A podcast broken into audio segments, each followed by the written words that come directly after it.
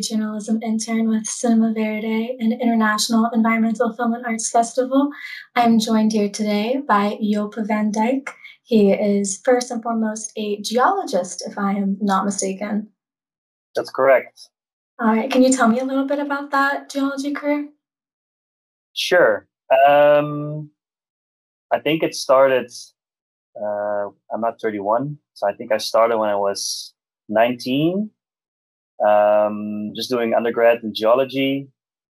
At first, I started that because I was really interested by a lecture that I received that I participated in um, by a professor talking about the relationship between human evolution and climate change.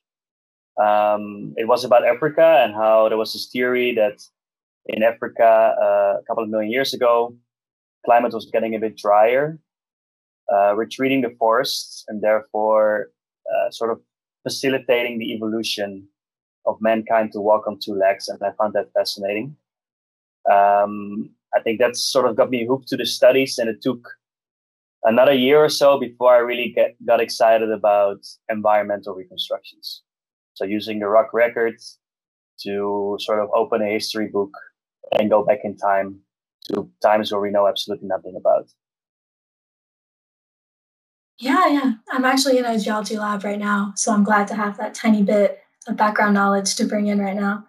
So, with that geology career behind you, how did that tie in with your current climate pursuits and the making of this film, CO2 CO-NEE?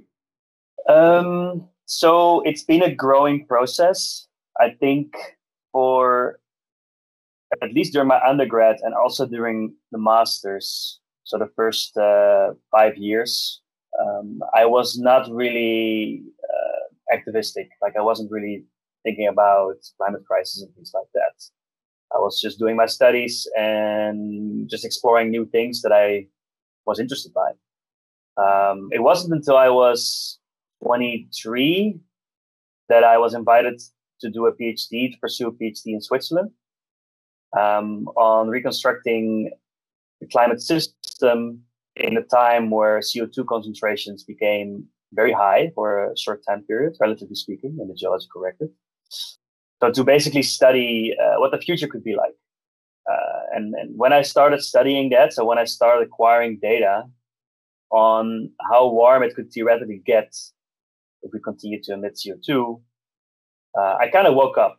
So it kind of it kind of woke me up, and I started changed my life. It wasn't just geology though; it was also the environment of people around me. I was in a university town with a lot of uh, progressive people in Switzerland and Zurich, and I joined in on some activities, on some workshops, and yeah, I slowly started to realize what was going on in the world, and uh, and then I slowly started to change my life. And I think throughout the four years of my PhD, uh, that became a larger and larger part of myself until the point that I decided that I no longer wanted to fly, which then led to this opportunity to travel to the US without flying, which in itself was just something that I wanted to do. I didn't even want to make a movie about it. Um, but then my sister talked to a journalist, friend of hers, and that journalist said, Wow, he should make a documentary about this. And then she convinced me, my sister. So that's a bit how it came about.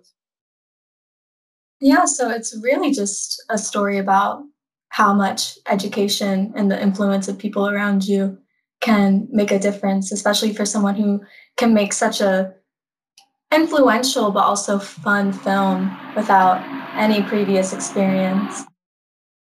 Yeah, I think that's exactly right. Um, I I wouldn't have made this film were it not for the people around me. I mean, I think um, even like two things. Like first of all, back when I was in the second year of my PhD, a good friend of mine that I'm still friend befriended with, she made me realize you you just cannot argue to eat meat anymore. And I just agree with her, and then I stopped eating meat, and, and that was one step. And then um, the movie itself was very uncomfortable for me to do because I had no experience. Um, but then using the people, like talking to the people along the way, I kind of made that movie with the people. So it wasn't we didn't even have a script. We just we just made the script on the way, uh, which was also very very exciting actually. So the connections that you made with everyone was some of my favorite parts of the film. It seemed that it became, while it was foremost a film about reconceptualizing reconceptualizing the technical aspects of travel, it seemed to take on a life of its own as also reconceptualizing what the actual goals of travel are. I know that, as your friend Robert put while you were sailing, the transition to sustainability also requires slowing down, getting into another rhythm, connecting with the elements, and surrendering independency. You also said yourself that you were seeing nature brought back to its primal essence while on the ship. Do you believe that pursuing sustainability is also a pursuit of deeper connection within ourselves, each other, and nature? Definitely. Um, I'm very happy with the the parts of the movie that you pick out because actually, when you say that again, the things that I said, the shiver runs through me, which means I think you're exactly on point. Um, some people ask me sometimes, Joep, if you would get all the money in the world to solve all these ecological problems, what would you do? And the latest theory I have is I would make it possible for people to work less and invest more into their own personal growth and the growth of their environment around them. And it's not, not, not just the natural environment, also their friends and family. Uh, I think we're working far too much. Um, and that prevents us from connecting with the planet. And it makes us numb. A friend of mine once cited, once quoted Joanna Macy's work. I'm not sure if you know her. Um, but she said the biggest challenge of our time is people that are numb. And I completely agree. And I think that's because we're working too much. And in fact, one person in the movie, uh, Scott, the one I interviewed in the Dominican Republic, the first thing she told me when I asked her, "What do we do to solve this problem?" She says, "We all have to stop working." So I think I think you're right in what you said. Yes, I was just going to go to your friend Scott, who had some just absolutely beautiful things to say about exactly what we were talking about. She had one line where she said, "quote Everything becomes a single thing in plastic." which I think is more than just the literal everything becoming a single thing of plastic. It's almost as if human experience has been compartmentalized into just single things within plastic. Um, you also recognize that you had bought yourself moments of rest by devouring the culture of other countries, which is also just a very impactful line in the film. Please elaborate on how travel can be reconceived in those terms of escaping that plastic and escaping that consumerism of other countries and just experience in general? That's a great question. Um, it's a very difficult question. Uh, and I'm trying to do my best to give some inspiration in the film. But what I think is the first thing that we need to do in order to uh, change this travel culture is to actually ask ourselves what do we want to do with this particular trip that we are undertaking? What is the goal? Um, if we ask ourselves that question and we really ask it, then I think we can start figuring out what the real problem is underneath, what the real need is. And maybe we figure out that we don't even have to travel, that there is a different problem which is bothering us. I think that would be the first step, like getting time to figure out what are emotions what our emotions are telling us before we just quickly book a trip to the other side of the world um, that's what i think will be the first step yes it seems like travel has become something that's just almost like something you buy yourself when you're feeling down instead of a real thing with purpose it, it seems like you weren't even on a trip but a voyage and a trek for with a real purpose which was the purpose to get to your job in boulder so exactly. I think, yeah, yeah. Yeah.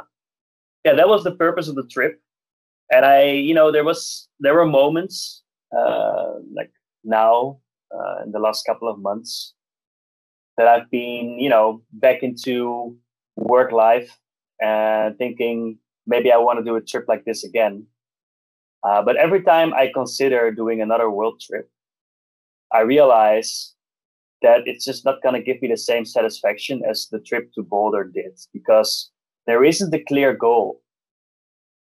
So I've, I've been talking to people about doing a world trip. Um, but every time I talk about that, my friends and, and, and myself, we, we sort of get to the understanding that that's not really going to make me happy. I don't need to travel right now. Um, so that's this again what I said before, asking yourself the question, why do you want to go to Asia? Why do you want to go to Patagonia?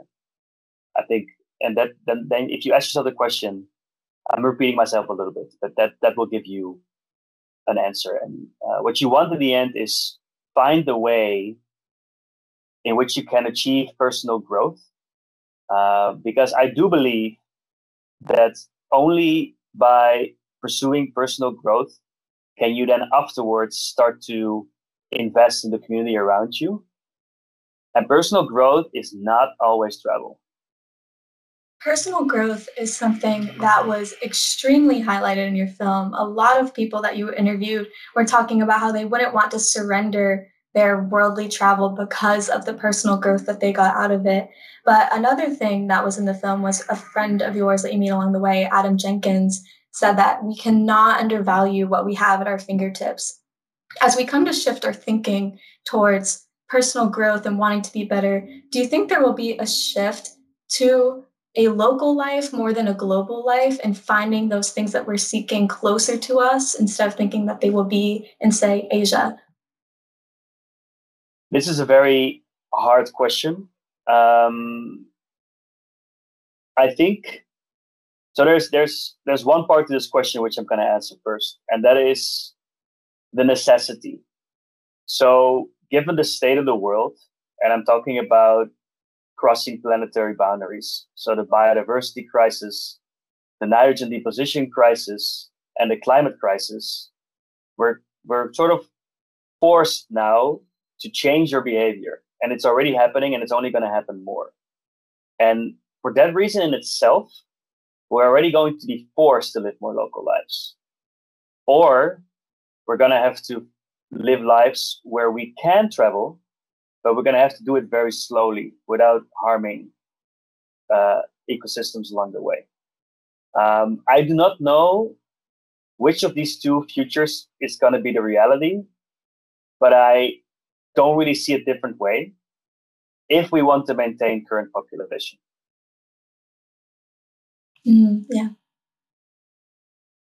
That does bring me back to something that I was reading some other interviews that you did and in a piece for the Boulder based news organization, Daily Camera, you posed the question Am I as an individual worth more than the individuals five generations from now? Which is thinking about the worth of the population. And I think that sentence to American ears, especially, can be some very radical thinking. Yeah, Am I, as an individual, worth more than the individuals five generations from now? Um, so, was this always your frame of mind, or was it something in your journey and career that led you to that frame of thinking? Um, well, it has certainly not always been in my mind. Um, and I'm a very honest person. Uh, so, I will share with you something that I know of when I was younger, even younger than I am now. I'm still relatively young, I guess. Um, before I did my PhD, I I think I you know I was still quite young, still quite unexperienced in the world, and I recall thinking very practically about how to maintain a healthy planet. Um, and at that time, I was really fascinated about um, the pursuit for endless life. And I think what I came to realize is, guys, we're just going to have to make a very rational decision once you reach a certain age, you're gonna have to stop. and that was that was very radical, and that's something I thought when I was like 20. Um, I no longer think that way. Um, I think that's unethical, um, not fair. Um, at least those two things. And to come back to your question, how did it grow to say something like that? I think it's the geological mindset. So, um, a friend of mine once told me that I have now spent, she made me realize that I've now spent 10 years of my life trying to understand Earth as a system through time. Um, and that gives you a certain perspective that not most people have. You know, my work in my work, I go back 600 million years, and that that really makes you wonder what is the importance of my own life in this little lifespan. It's sometimes very hard to separate those two things from another. So I think where does a statement like that come from? I think it comes from two things. It comes one from this geological perspective, and two from I think a lot of empathy on my side. I do actually think that I actually have sometimes a bit too much empathy that I don't think about my own life anymore, but too much about other people. And I lately I've been asking myself the question: You, if we would suddenly solve all ecological problems of the world, would you be happy? I'm not sure. I'm not sure if I can then finally start living my own life. Um, but I hope that answers your question a little bit. It's a very difficult one. No, yes, you did a great job answering it. And I do I completely understand what you mean with that empathy. It seems that like some point to try to take on the weight of the environmental ecological problems that are facing us, it's to completely eradicate the the wants and needs of the self with the way that we know how to navigate life as we know it. We know to drive everywhere, we know to fly places, we know to consume energy and to honestly just consume a lot so to for a lot of people, I think to take on this empathetic ethical weight can be really scary. With that, I did want to ask you after your journey, do you now find flying to be ethically irresponsible? And if you do, do you think yes. that's a responsibility that applies to everybody? Um, okay. So, hmm. So for my life, I have decided that I no longer want to fly. Um, but I've also because for me, I don't see any reason why I would fly. Uh, I don't think it outweighs. Um, so if I would fly for my work or to see friends or to travel to go to a beach somewhere, I don't think the gain from that outweighs the um, what it does to the planet. Um, but I also have come to know that there's multiple truths in the world, and I do not understand everything, and I will never understand everything about how human society works, how uh, what the importance would actually be, what the ripple effects would be of certain people flying from one place to the other. Like for instance, if a very, you know, very influential politician would fly from New York to go to Davos to the Economic Forum. I cannot foresee what the ripple effect of that would be on the well-being of the planet. I will not rule out the possibility that it actually is important that that person actually goes to this economic forum. Um, that being said, given the state of things, and given the fact that since the corona pandemic, we've been able to transition so much to the digital realm, I think we can do without. Yeah, it seems like we need almost a humbling and a development of energy humility in what we think that is owed to us in forms of travel. It's especially on your stretch biking. I thought it was a really great point to support that concept of like if you want to go somewhere, take yourself there. Um, and so just in kind of a more lighthearted question. How was that 1600 mile journey? Did it take any training at all? Was there anything that you would want to point out that wasn't maybe shown on screen? Um, I've actually uh, I just come I've just come back from a from a week of uh, of biking, uh, not as crazy as as, as in the film, but biking with my father in southern France by train. Um, and we talked about this because so he basically said because right now I'm going to let me give some context. Right now, and over the last year, I've been going through a lot of, uh, let's say, uh, tired phases. Like I really, I'm recovering from a lot of things. Um, and I won't go into details, but something my father said is, you do not underestimate what you did during this bike trip. Thinking back, because I've done another bike trip last summer, uh, which was quite similar. So another bike touring trip. And I could not do again what I did when I was going to Boulder. I think I think there's a couple of reasons for that. I think first of all, humans can do crazy things when they have a goal that they believe in. I think that's probably the main thing. I really, really, really believed, started believing during this journey that I had to do this journey and had to make a movie about it. And I think that gave me the strength to do what I did. Because honestly, physically speaking, it makes no sense. I was sitting nine weeks on my ass on a ship, and then I was biking every day. Um, and there were a couple of moments during the bike trip, which I also tried to put the video in the movie a little bit, where I went too far.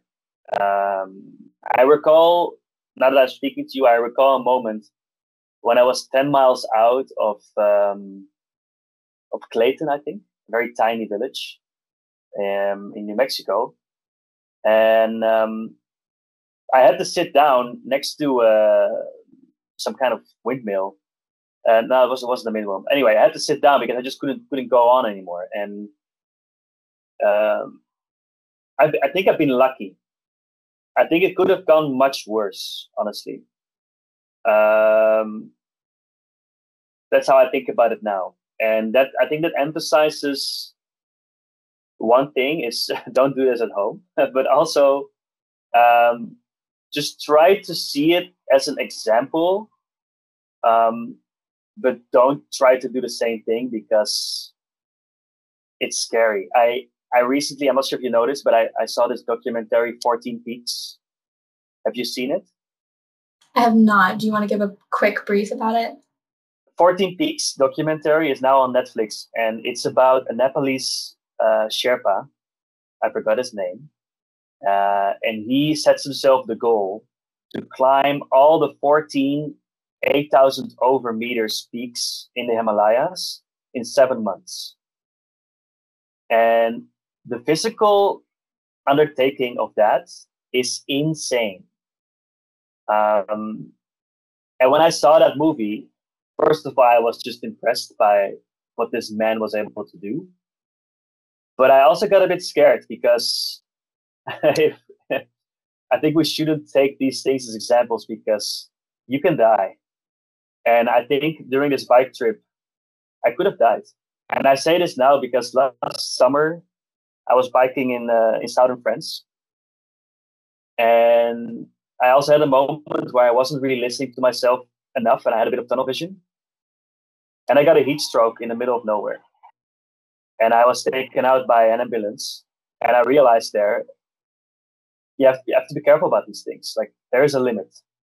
Yeah, I was thinking the exact same thing when I was watching you bike. It was that same thing that you were seeing watching your film. Like, well, I'm really impressed, but then I was also like, I'm really concerned. Like, I know, I know it's going to work out well, but it is, it does go. I was thinking that it was exactly what you were saying. It just goes back to the power of a very specific goal in mind that you believe in. Yeah. And also, I think there was like one point where you were feel like tired or about to give up and just like a conversation with someone gave you inspiration to keep going a little bit more. And i think that that's one of my favorite things about your film. There's a lot of films that i've seen and that i watch but not every single one is so fun in its approach to the environmental crisis and so forward thinking um, what differences have you noticed in the fun approach to reducing CO2 emissions? And do you think there's room for positivity in talks of climate change? Yeah, um, this is a very important point that you're raising, uh, at least in my opinion. Um, I have been like, I made this movie, it, it was finished last year. Um, I haven't always been the most optimistic person. And I think when I started to become engaged in climate action. That was about um, five years ago. I couldn't have made this film then. And the reason I'm saying this is because this film is also the result of so many conversations and discussions that turned into heated discussions and into fights, like arguments between friends and family, colleagues. You know, I even had a fight once with a colleague and I had to make an apple pie the next day just to make it up to her about this topic. And what made what all of this made me realize, and it all came together actually, I'm, I'm building up to it, but it all came together a month ago when I read a book which is called Humankind, and I will refer to it again later. Um, what it, what it made me realize is that people know what the problem is. They want to have solutions, and um, that's one. And another thing I realized is, and I believe that it's also radical to some people. I believe that everyone has the best intentions. I believe that everyone is a good person and they don't disrupt planetary boundaries on purpose. Um, if you take those two things into consideration, then the best way to communicate these things is humor, is making it fun. Um, because people don't want to hear the crisis anymore. They already know. They just want you. They just want to know how to solve it. And um, and another thing I realized is I was sitting on a bike once. It was in Zurich, and I had a bit of a difficult phase. Um, it can be quite hard to to get in all this information about the climate system uh, when not so many people believe in climate science. So I had one of these days where I was a bit troubled, and I was standing next to the next to the traffic light, and I was thinking to myself, I'm not going to convince all these cars around me to start riding a bicycle if I have a very moody face. So I may as well just smile when I'm standing here because otherwise nothing is going to happen.